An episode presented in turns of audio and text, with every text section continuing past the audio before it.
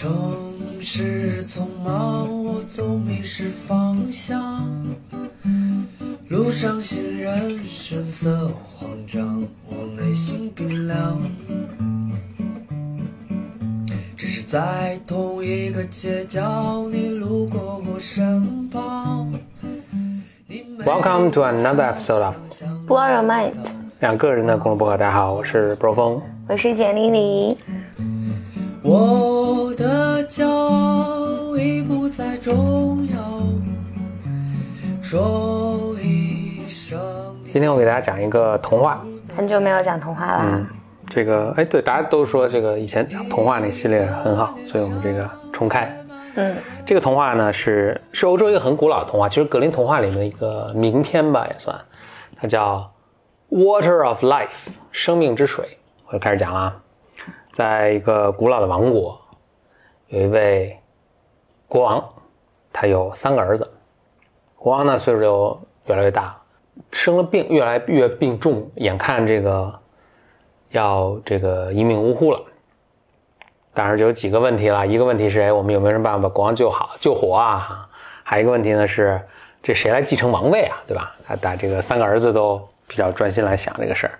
就有一天呢，这三个儿子呢就在后花园，哎呀，就是愁眉苦脸，大家一起商量这个事儿。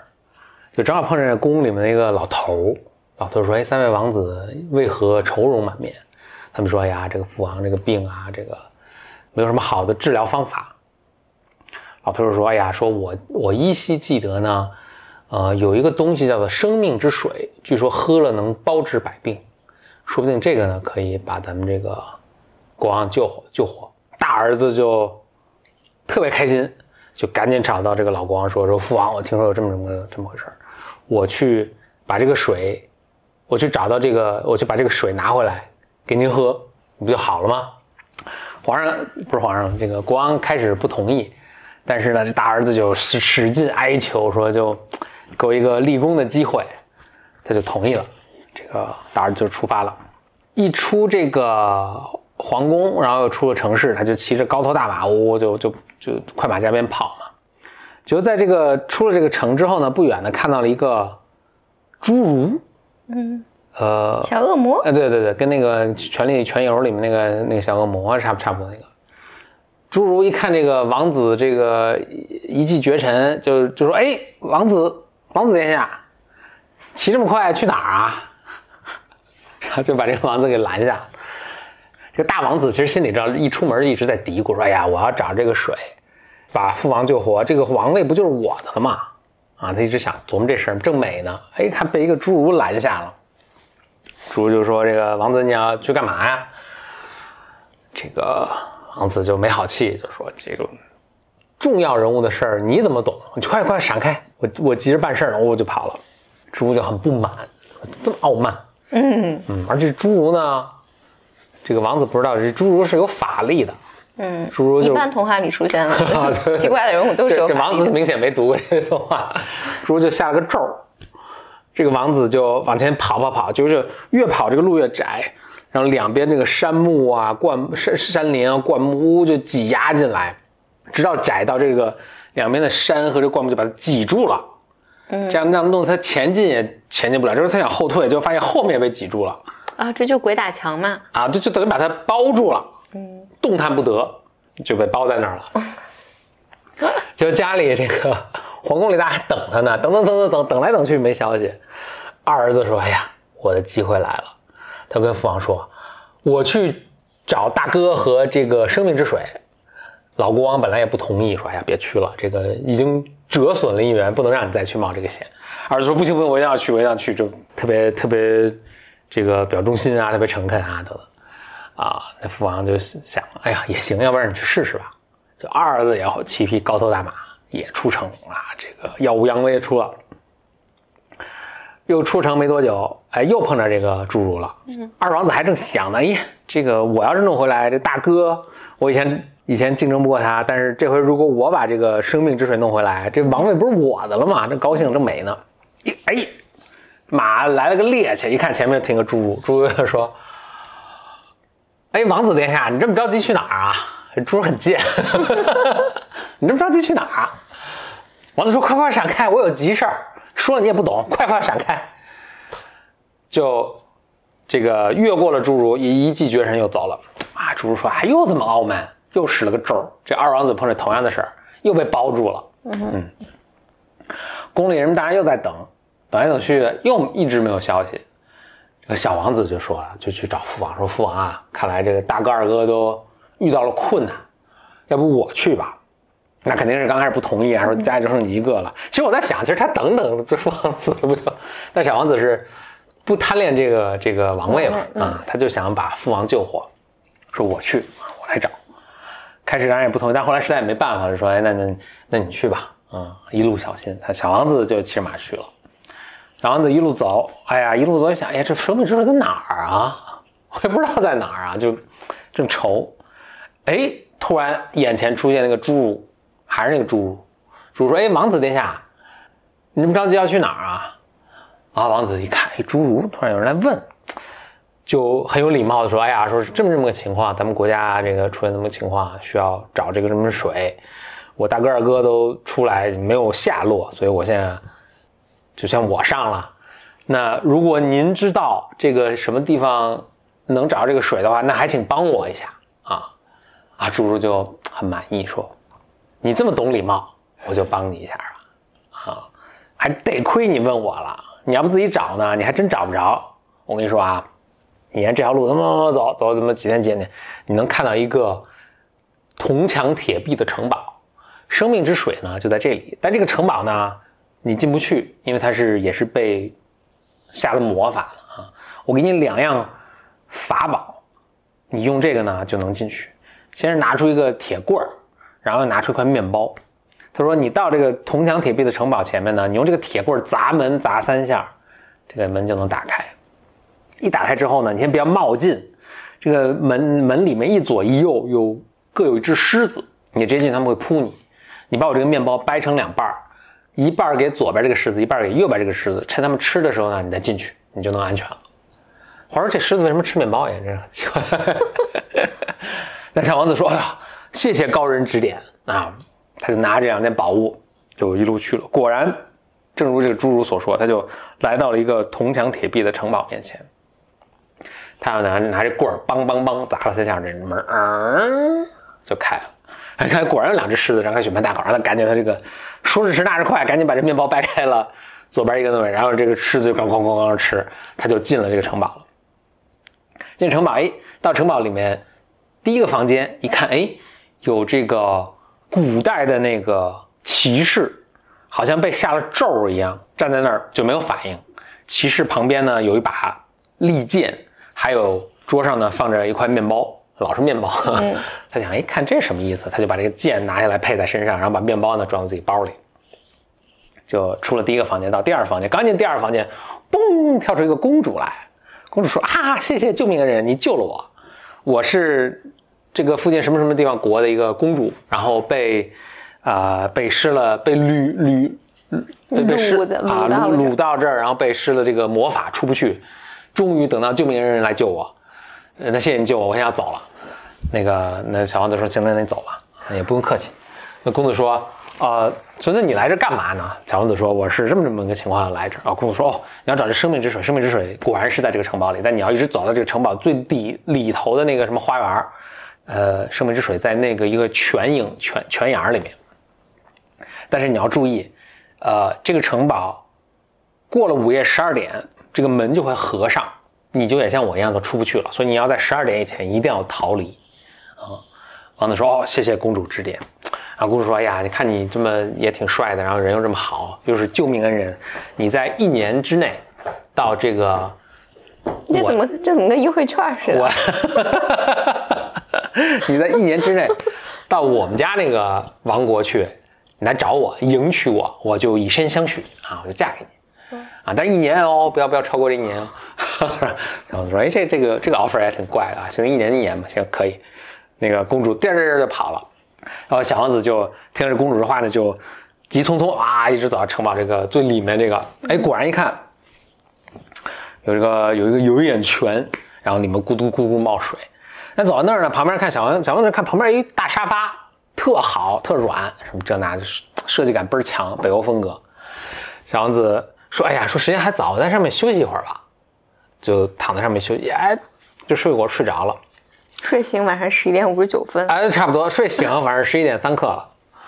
小王子一听记着啊，危险了，赶紧进去挽了崴了一碗这个这个那个水，装水壶里，然后放在包里啊，一路快马加鞭跑跑跑跑跑，就刚刚跑到门口，门马上砸下来了，叭一下跳出去，结果这鞋跟都被那个门砸坏了，但是还是逃出去了。啊，小王子说：“哎呀，万幸！”就一路颠颠颠颠往回跑嘛。跑的过程中呢，那先是路过了一个王国，不不是那公主那王国啊，就是路过了一个王国。结果这个王国呢，这个也是遇到灾祸了，天灾人祸。一个是天灾什么呢？就是他连年欠收，人民都要饿死了。人祸呢，就是外敌在打他们，他们这屡败屡战，这个反正国王也愁的不行。就正好王子路过，这国的国王就说：“哎，王子能不能帮个忙啊？”王子说：“我这有两件法器啊，要不然我帮你一下吧。”就这法器果然是特别神奇，就是那个他拿那个剑一挥，敌军这个灰飞烟灭。然后拿着面包呢给大家吃，这个全城的人都来吃也吃不完，嗯，这跟那个圣经里那个故事，耶稣就是对吧，很像。OK，小王子说啊，这这么厉害啊，很高兴，就又拿着，但人家国王也很好，用完了还还给他了，还 说说，那我先告辞了。国王就感激不尽。这一路上呢，这第一个国家连续又碰着两个国家，总共碰了三个国家，都是同样的问题，他都用同样的方法给人解决了，我就不不细说了，反正解决了，我都感激。不尽，小王子呢？啊，但是他心里也有事儿嘛，他要救他这父王，就赶紧回家，回回回回回，哎，回到城门外，就碰上这侏儒了。哎，侏儒说：“哎，看，哎，看来你顺利完成了任务，回来了。”然后小王子说：“哎，谢谢高人指点，说我在路上还拿，我在城门里还拿着这两个东西。”这个侏儒就跟他说：“哎，这两个东西都是这个神物啊，你放到你放回你们国家，你好好这个保管啊，能够保证保佑你们国家兴旺。”嗯。但特别逗的是，他就没跟人说碰上美女的事儿，没说没说。就这王子转头就要走，突然想了一事，说：“哎，说我有两个哥哥也从这儿走过，你有没有看见过他们？”呃，这个侏儒就说：“哦，这个这两个人确实有，呃，但是呢，这个他们良心大大的坏，我已经使咒给他们箍起来了，你就别管他们了。”哎呀，这王子小王子说哭诉说：“哎呀，好歹是我哥哥，就看在我们这个兄弟情面上，就把他们放了吧。”开始这个侏儒不同意，但是呢，小王子左求右求，左求右求，侏儒说：“行吧，那放，但是你一定要小心，他们俩良心大大的坏。”呃，小王子说：“行行，记下了。”侏儒呢就使个解了个咒，解了咒，然后这哥俩就回来了，回来碰上这个小王子了。就一路上呢，但他们还离离离家还有距离了，他们一路上就问说什么情况，小王子就把一路上这个情况啊啊细细的道来。OK，道来不要紧，他们继续走，这。大哥二哥就商量，哇，这回去他弄了，本来他是我完了你，你完了才能他，对吧？才能这个王位才能传到他。得现在一看，肯定这个父王最喜欢他了，他肯定当当国王了。他当国王还有咱俩的好枣吃吗？不可能啊！我们不能，我们必须得干预一下。就趁这小王子睡觉的时候呢，倒了一碗海水，就把他那个水倒出来，倒他们自己的壶里了。倒了一碗海水，倒到他那个原来那壶里。然后假装不知道，那小王子一路都跟他们说的，就就什么都说了，就说我碰上侏儒啊，我我我我拿着宝物啊，我拿生命之泉，然后碰上美女啊，什么一年之后这个这个优惠券都有效什么的，大个儿个都记住了。回到王宫，这个父王都病的就不行了嘛，小王子就特别着急，就赶紧说父王这个水来了，就拿了一碗海，他不知道啊，但是拿一碗海水给这个老黄老国王一喝，老王一喝哇，差点呛呛背过气去，说你害我。小王说：“不会啊，这怎么什么情况啊？”这时候大哥就上来，大哥二哥一起上来说：“哎呀，父王，这个他拿这个恐怕不是生命之水吧？我看这个小子想害您。我们是拿的父生命之水，就把这个水给父王喝。父王一喝好了，就很怒，就下令就把这小小王子给抓起来了。”抓起来之后呢，大个儿又很欠招的过去说：“哎，你看你现在什么了？我跟你说，我们班这水又偷换啦，你现在就甭想活命啦，什么等等。”他非就就显摆了一番，然后他们就回去了。回去之后，小王子就想：“哎呀，这个就很倒霉嘛。”这父王呢就想：“这孩子太坏了，不能让他活。”就命了他一个亲信的一个猎人跟他说：“说这个我们这个小王子太坏了，害我。”你带着他，你骗他到到森林里说要打猎，然后你把他宰了吧。哦这个父王也很嗯，不过我想父王就直接宰就宰了嘛，为什么还要要让人骗人什么样的？总之吧，那这个也是童话故事中经常出现的啊，但是你也能猜到大概的结果。就猎人就带着他去，哎呀，带着去，但是看这个小王子心中特别不忍，他觉得这个孩子不不会那么坏吧？就他就正想使剑要要宰这孩子的时候，就小王子看见说：“哎，你想干嘛？咱们不关系挺好的吗？你这是干嘛？”哎呀，这猎人一下就是忍不住了，就说：“哎呀，是这么回事但是呢，我实在下不了这个手，要不呢，你你就走吧，你快逃吧。”啊，我就回去就跟他们说，就已经把你宰了，你赶紧逃吧，就再也别出现了。小王子说：“哇，那多谢不杀之恩，这个改日再聚了啊，就走了。就来日大恩，来日再报，再报就走了，这就隐姓埋名，就流落他乡了。他回去跟王老国王说说，哎呀，已经宰了，老国王这才安心。就没没过一段时间呢，哎，突然临临近的也不是临近，反正就有三个国家。送这个供奉，或者就是来来来来酬谢，送大礼。老王说什么情况？呃，这个呃问大儿大儿大家都不知道。呃，然后这个就是三个国家的使臣都来，使臣就说：“哎呀，说你路上有一个孩子啊，啊他说你们国家的最小的王子，然后用了什么神器救我国于这个危难，我们所以我们现在我们特别感谢来谢你们，然后这个这位贵人能不能出来啊？什么我们来谢他。”哎呀，老光一想，不会是不会是我错怪了他吧？对吧？这个这对得上啊，就很沮丧。回来就茶饭不思，就说：“哎呀，我错怪了这个孩子。”对，错怪这孩子说：“我想给他把这个尸首找回来厚葬啊，就找这亲信猎人。这猎人说：‘哎，这个您别急，其实呢我没杀他，他已经逃走了，但我也不知道他去哪儿，但是说不定还活着，我们就告昭天下让他回来吧。’”国王呢大喜，就告昭天下说：“哎呀，这王子你回来吧，这个什么这的，错怪你了。”与此同时呢，好长的一个童话啊，对对对，很长的一个。与此同时呢，这个大王子和二王子啊，现在还想还想着公主呢，说：“哎，这一年也差不多快到了，这这这个是并行啊，就是小王子已经流放了嘛。”大哥就想，要不我去试试机会吧，说不定公主能跟我呢，对吧？他就他也知道这个，因为小王子那天跟他说了这个这个所在嘛，他就一路骑着马就去找公主了啊。那这边先不表啊，就公主回到这个他老家之后呢，就说了跟家里说这个事儿，家里当然也很支持。他们就公主就说：“哎，你看我这城堡啊，我的公主城堡在这儿，说咱们来修这个修一条黄金大道来迎迎接我们这位救命恩人，就用纯金打造了一条大路，从这个城门口一直到公主的这个。”花房嘛，或者公主的城堡啊，黄金打造了一条大道。公主就跟这门卫说了：“说，你看来的人，来来迎娶我的人，如果他从左边这条偏道这个旁边这条路走，小路走呢，那他不是；如果他从右边这旁边小路走呢，他也不是。他如果直直径的就从这个中间这条黄金大道上走过来呢，他就是驸马，你们让他进来。别的两边这个岔路走进来都都不是，你都别让他进。”那回过来说，这大王子，大王子就到了嘛，到了，哎，到了这国家，一看，咦，一条黄金大道，骑马刚要上去，一想，哎呀，这个路修这么好看，这黄金这么尊贵，我别给人弄脏了。他从从左边这条路，小路走吧，土路走吧，就沿着土路走走走进，走到门卫这儿，说我来迎娶公主，我救了公主啊，什么这那。门卫一看，说你从这边土路走来，就是不能进，就把他支走了。这个大王子走了之后呢，二王子就想，我可不能让老大占了这个便宜，要不我来，我也来试试吧。他也快马加鞭，也来找到这个公主这儿。一看到黄金大道，他都要走上去了。一想，哎呀，别给人弄坏了，他就听起来还挺懂事的。他就从右边这条路土路上走，走到前面，当然又被门卫拦下了。OK，那在这个过程中，最后呢，这个小王子一直在外面流浪。也没有什么地方可去嘛，他心里呢念念不忘的这位公主，说要不我去找这个公主吧，啊，一路上就茶不茶饭不思的就想这公主，想这公主，骑着马也来了，就来到这儿呢，他他都根本没有看到路上是什么样的路，嗯，他就一路就是思念着公主，所以就驱马直接就从这个黄金大道走过去了，都根本没有注意到这个路是黄金做的。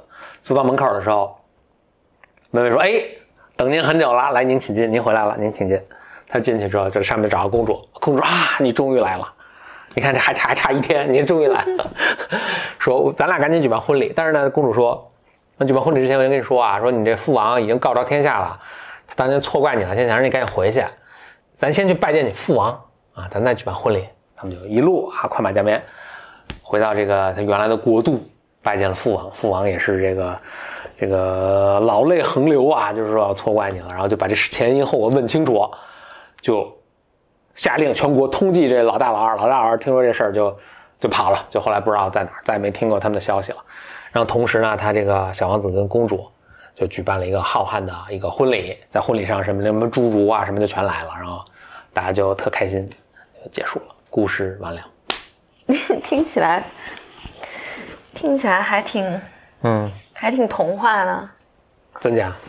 你想就是个圆满的结局嘛？嗯嗯，好像善有善报，恶有恶报。嗯，嗯这个故事当然它里面有很多那个象征的东西在啊。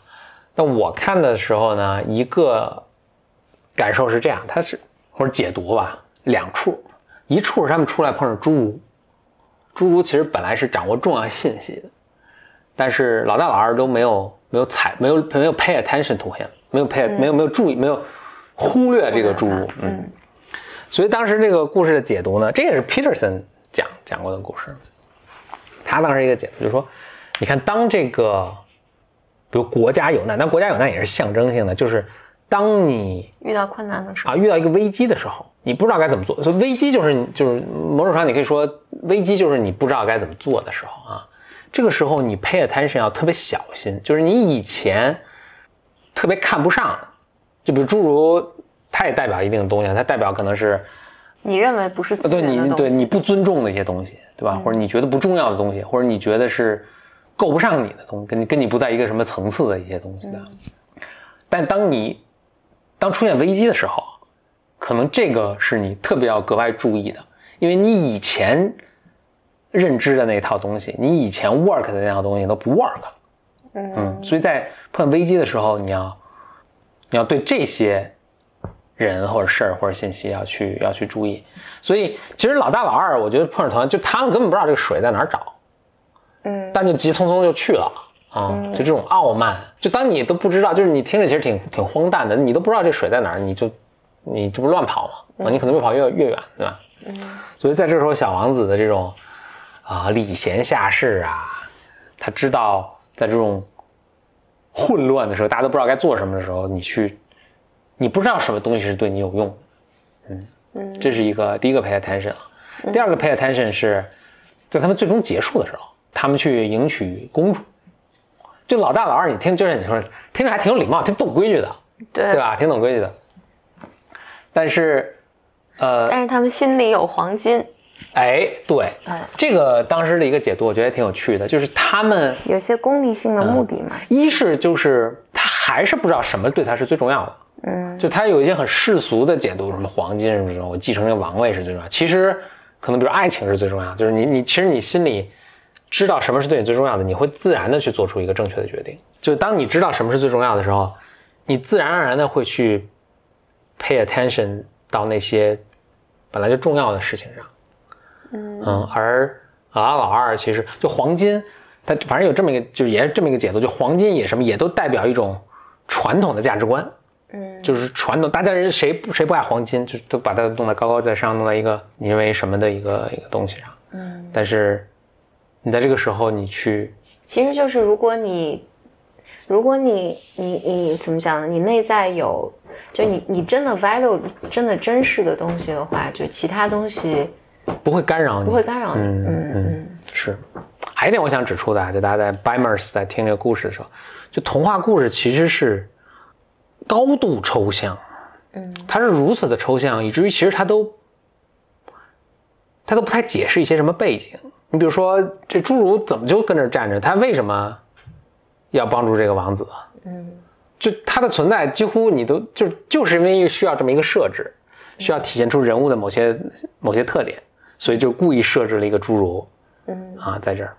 但是有趣的是，比如说我们在听故事的时候，并不会特别去细细究这些东西，说哎，你为什么有个侏儒，或者这公主为什么会在那儿，这前因后果是什么什么情况啊，都都都没有。就它它里面大家的动作还有人物设置都是特别简单的，嗯嗯，但是我们听还会觉得挺有意思的，嗯。就是因为或者说这是一个值得值得琢磨的一个事情，因为你不是听所有故事你都会觉得有意思，对，而且有时候你会有些背景你不介绍，你就会又觉得特别奇怪。所以你是想说，就是有的时候就肯定有一些信息是特别关键和重要的，呃，就跟你看那个英文字母，嗯，就如果它的顺序就哪个字母去颠倒颠倒顺序，并不你还能会还能阅读，对，并不会影响你的阅读。嗯但是有一些东西如果不对的话，就会非常影响你阅读。哎，对，是这样。但我想比这更进一步，但我先把你的话重复一遍，就是，反正故事肯定跟真实是不一样的啊，所以你肯定是要打破一些东西，忽略掉一些东西。但是你打破哪些，忽略到哪些，你怎么去讲，这是有讲究的，不是随便讲都是什么可以的。所以，比如说我们会看一个特别奇怪的电视剧，就真人演的电视剧嘛，都是按说都是很很写实的，但是你就说，哎呀，这人不是这么行为的，对吧？你就就就无法接受，特别跳戏。嗯嗯嗯，所以你能打破哪些，不能打破哪，那就是大的，不是艺术大师啊，莎士比亚什么，他他是就把握特别好。当然，很多童话的也都也都把握特别好。嗯当然，我要更进一步说，那为什么有些东西是能打破，有些东西是不能打破？有些东西可以忽略不介不介绍，有些东西就不能忽略不介绍。它这个不是随机的，为什么是那一套东西是不重要，那套东西重要？我觉得，就比如说童话吧，它其实高度抽象了很多很多很多可能真实发生的故事，很多很多真实的发生故事，它最后它把它抽象出来了。那比如说，比如说像这个故事吧，就是一个人，可能就讲一个人这个勇敢和这个呃真诚，和呃对就不不不拿大架子什么，就这种啊，勇敢和真诚什么。以前讲故事的可能有很多人总结了很多这个曾经真实发生过的啊勇敢的人真，然后把他们这这个共同部分抽象出来了。嗯然后再经过千锤百炼之后，把不重要的东西全都抹去了，所以最终就留下这么一个一个终，你可以理解为一个终极的勇敢和真诚的人物的形象，然后一丝杂杂物杂质都不存在了，然后这是一个最终极的一个形象，所以所以我们听的这个听他这个时候。虽然有些地方你细想是不不不近情理的，但是他其实并不并不违和。嗯然后你看了之后，你读了之后，还是能从中有所感受啊。嗯，我我觉得有可能是这样，就是当你比如说，嗯、你比如说这里面的一个细节，就是我去到一个铜墙铁铁壁的城堡，嗯我敲三下，嗯开门儿，那个面包一个给左边，一个给右边，然后我就跑进去了。嗯然后跑进去看到这个公主，这个公主说：“你，我感谢你，你一年之后来娶我，嗯一年之内来娶我。嗯然后，于是这个王子就对他念念不忘。然后王子也历经了各种各样的挫折和惊险，然后最后去娶了公主。嗯就这个故事是人的大脑能 process 的。嗯然后王主、王子和公主幸福的生活在一起了。我觉得这个是你非常容易就能够把自己的，就是它它它是个是个框架，你可以把你自己所有的情绪都投射进去。嗯嗯我觉得它好像让生活变得特别特别的简单。我觉得它之所以是这个框架是我们特别能接受的，也是或者我们一听就知道它往哪儿往哪儿哪儿发展。可能人生的很多故事真的是这样的，多少是这样，没有这么完美，但多少人经过一个奋斗，然后得到一个比较好的结果。嗯。哎，我觉得这个我觉得还挺有意思的。嗯，什么经过高人相助，然后自己努力，最后得到一个好的结果，对。就是一个讲故，就是一个讲故事公式，基本上对，嗯。那那我回来，我有两个感受啊，就我的生活里面有两个感受，一个是这个我还是挺挺清楚的，我在零零星星的，但我觉得这个一直在我的人生里面的一个事儿，就是我在经历很多困难的这个过程里面，我真的会想，这如果是一个故事，嗯如果是个童话故事的话，大家就讲你得到了一个人的帮助，嗯然后你就获得了法宝，嗯，然后你就赢得了这场战役。对，然后，但实际你在生活里面，我我经常，我就时不时经常有这么想，我觉得，哇，如果是童话故事的话，这就容易很多。但是事实上，我的生活不是这样的。只有当你经历了这这个事情，而且当这些情绪都散去，你经历的这些事情里面所有情绪都散去之后，当我和一个不相干的人描述这个故事的时候，我可以讲说，因为我做了这个，我遇到了这个人，然后这事儿就做成了。嗯嗯，然后所有人都能理解这个故事，但是我身处其中的时候，那个 up and down 是很多很多的。哎，我倒确实觉得这个故事其实是捕捉到了这个，就是这个事儿肯定不是那么容易做的，那否则老大老二就没做到。就是，对我觉得老大、老二和老三其实都是一个人，就是你可能得经历过前面失败了，前面又失败了，然后到第三、三，而且甚至我都觉得他那个，所以他这个一个一个矮子，就是一个一个侏儒在那儿给，这个也是高度抽象的，就在你生活中，这个未必是一个侏儒给了你这个东西，就你刚才讲，未必是一个人人对对给了你对，你刚才讲那个侏儒的时候，我还想其实是，它可以是一个人的创伤，对，就是你对你特别伤痛，或者你特别呃不以为意，或者甚至你感到羞耻的东西。嗯。然后，但这些是能在一些你的，就像你说危急的时候，但是它是能在你危急的时候，呃，带给你资源的。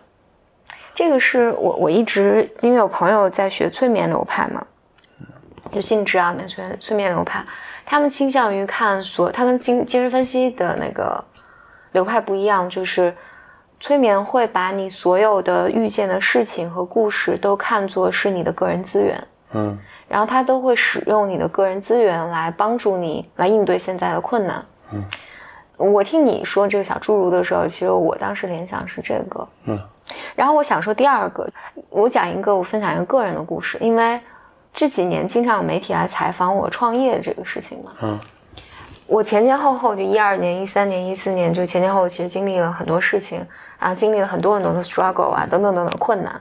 每一次记者来采访我的时候，我都会把前前前前后后说一遍。嗯但是记者，但凡记者去写文章的时候，最终都会落成这么一个故事，就这是一个特别郁闷的大学老师，然后有一天去了硅谷参加了一个一个 camp，嗯然后他就奇迹般的拿到了风投，他就回来创业了。就是我后来意识到，就因为我还是做了很多努力，想尝试就是跟不同的记者说不同的，就反复的讲前前后后一些有趣的故事，但是每一次大家写出来就是这一个故事。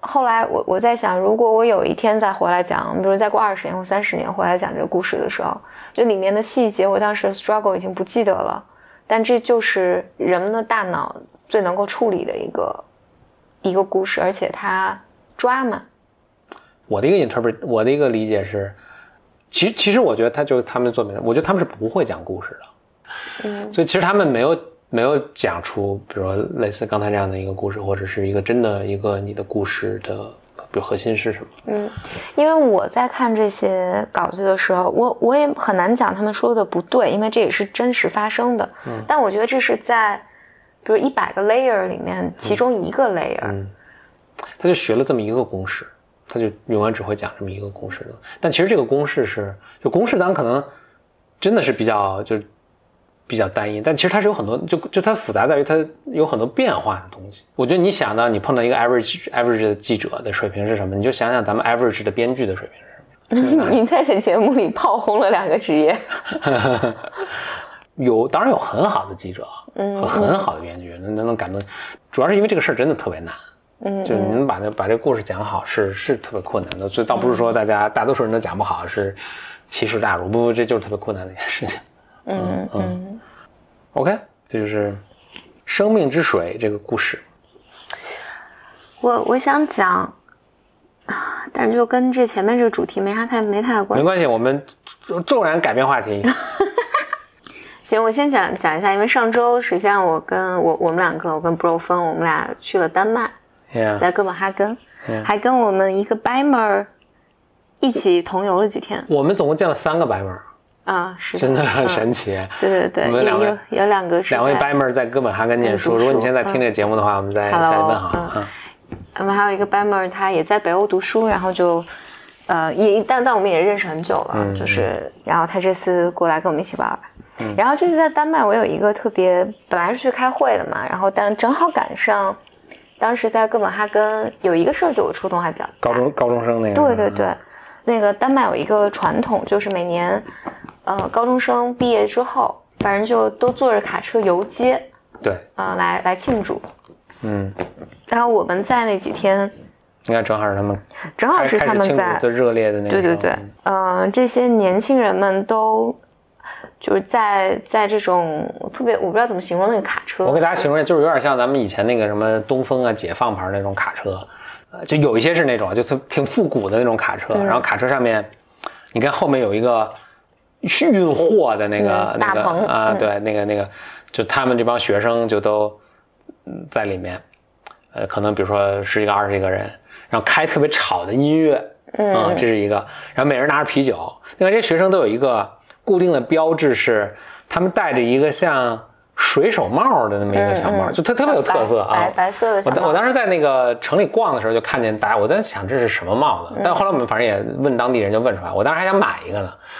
他说你没资格。他说他们这个真的是他们是完全每一个人都是定做的，这是丹麦一百一百年的传统，就是每一个高中毕业生，我猜是毕业的啊，可能没毕业就拿不着。但是他们会给你定做一个，然后里面有你的什么学校啊，什么你上什么课啊，你的名字叫什么，所以这个没也没地儿买，所以就确实很遗憾没买到。啊，男生女生都戴，所以每个人十几个二十个年轻的小孩戴这个帽子，衣着暴露啊。然后特别大的声大音乐，然后他们哇，这个呼天喊地的，就是特别大。然后向所有路人招手啊，这个这个他们车，因为他们城也真的没多大，因为这个哥本哈根总共五十万人，就是很多卡车绕这个城到处大街小巷来回开，特别吵，而且嗯嗯，而且大家还要到，咱也没拍几张照片啊，没拍，因因为他们太网上肯定也能搜到。对，然后他们嗯，然后大家会到那个就是市中心有一个广场，一个水池里面。就跳进去，跳进去跳舞，群魔乱舞一段时间，然后再跑出来。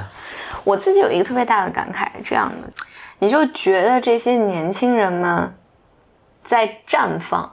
嗯嗯，就是他，我我不知道怎么描述比较合比较合适，就是他们不害怕于引起任何样的关注。嗯，就是他们此行的所有目的，就是你们都看我，你们都看我，这就是我我们的时间，你们都要为我来庆祝。嗯，然后我觉得每个人在上面的感觉都特别的骄傲。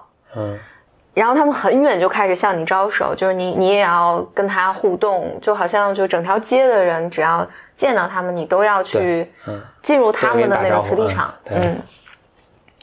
我自己觉得这个是亚洲文化非常非常少的东西，嗯，因为我们是非常非常害怕引起关注的，然后好像如果是这是我们的一天或者这是我们的节日，你都是要谦虚谨慎、小心翼翼的，嗯。嗯，我觉得这个是特别特别大的不同，因为我们后来住那个酒店正好旁边应该是一个高中的学校。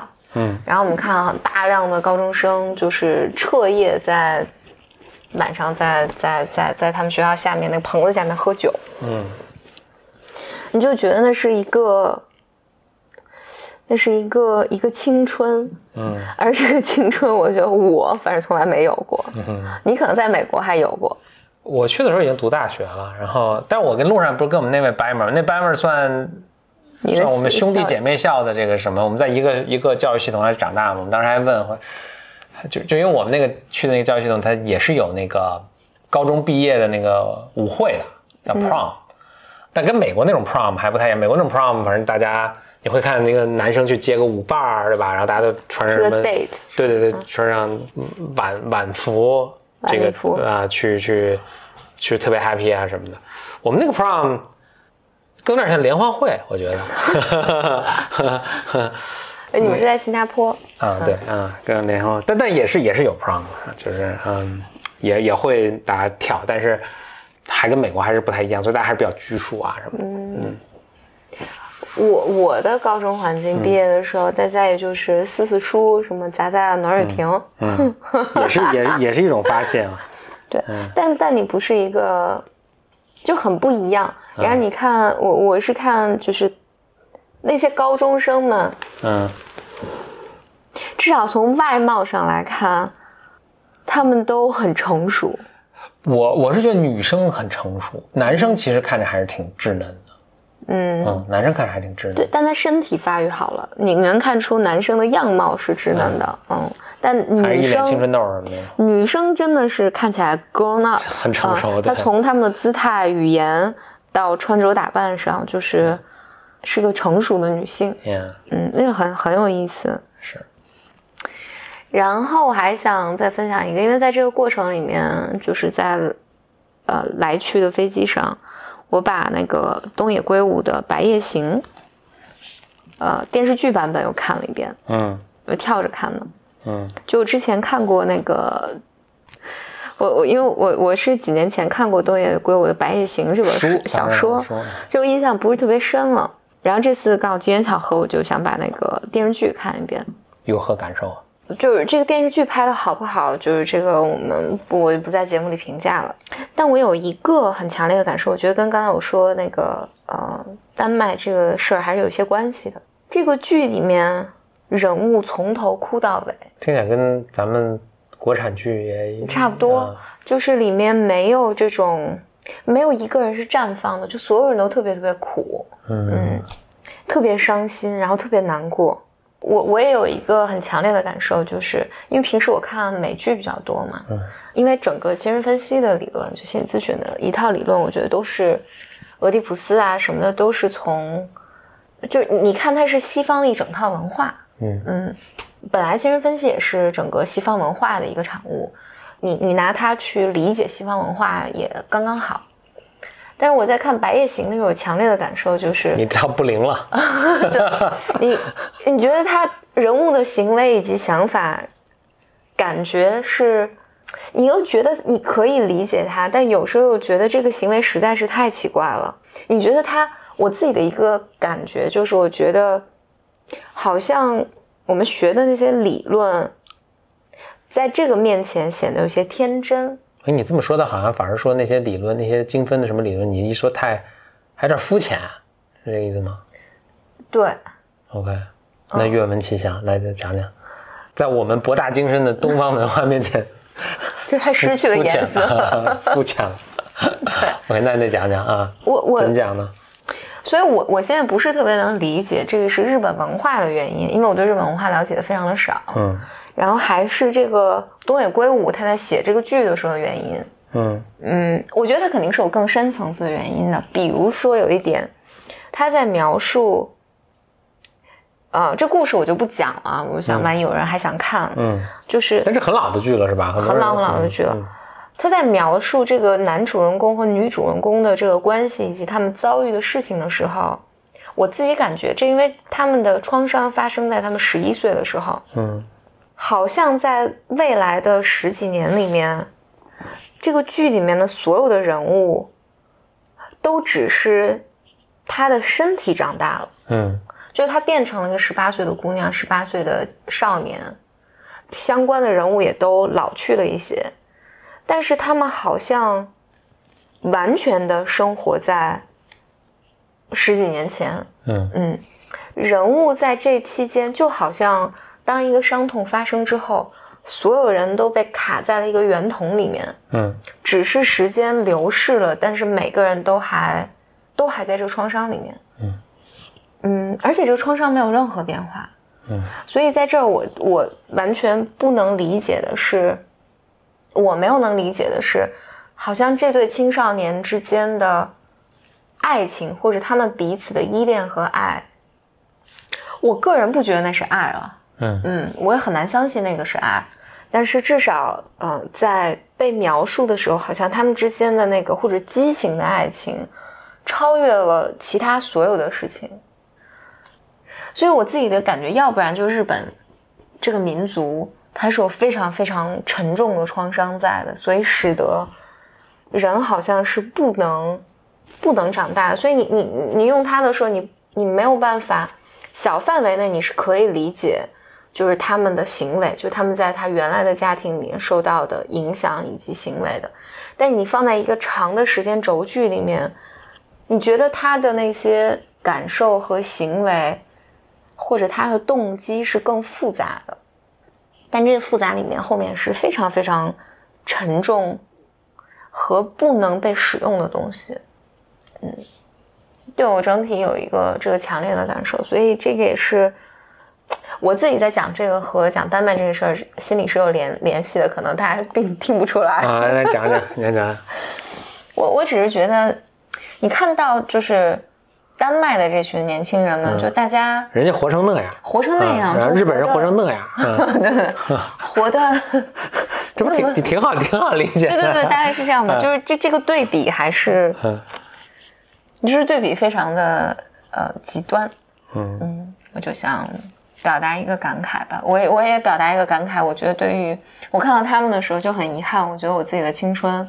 我自己年少的时候，甚至我觉得到现在，我觉得都还生活在某种程度的恐惧之下，就是你害怕犯错呀，嗯，你觉得不能，嗯，不能 draw too much attention，你不能站在一个游街的卡车上面端着啤酒，就是放巨大声的音乐，要所有人都来为你庆祝，嗯嗯，就是这个是我们的文化里面很少不能允许的。嗯，这个我想到就是是我在十年前那个时候，我就记得我跟一个朋友聊天的时候，我的朋友就说：“哎呀，你看换每个台，就是那个电视剧的片花、片头、片尾，都是大家特别强烈的在哭泣，嗯嗯，在哭泣，在呐喊。我自己觉得这个是有文化的一些背景在的，虽然。”我就抛砖引玉吧，大家如果有什么想法，就欢迎你在微博上和我们讨论，或者，呃，也可以发你的想法到到邮箱 bymclub at outlook 点 com。嗯，也可以发邮件，呃，也可以发留言到公众微笑简历里的后台。嗯嗯，那好啦，这个就是我们今天这一期 Blur Mind。拜。好，我们下期节目再见。拜。我的骄傲已不再重要，说一声你好紧张不得了。你的脸上写满了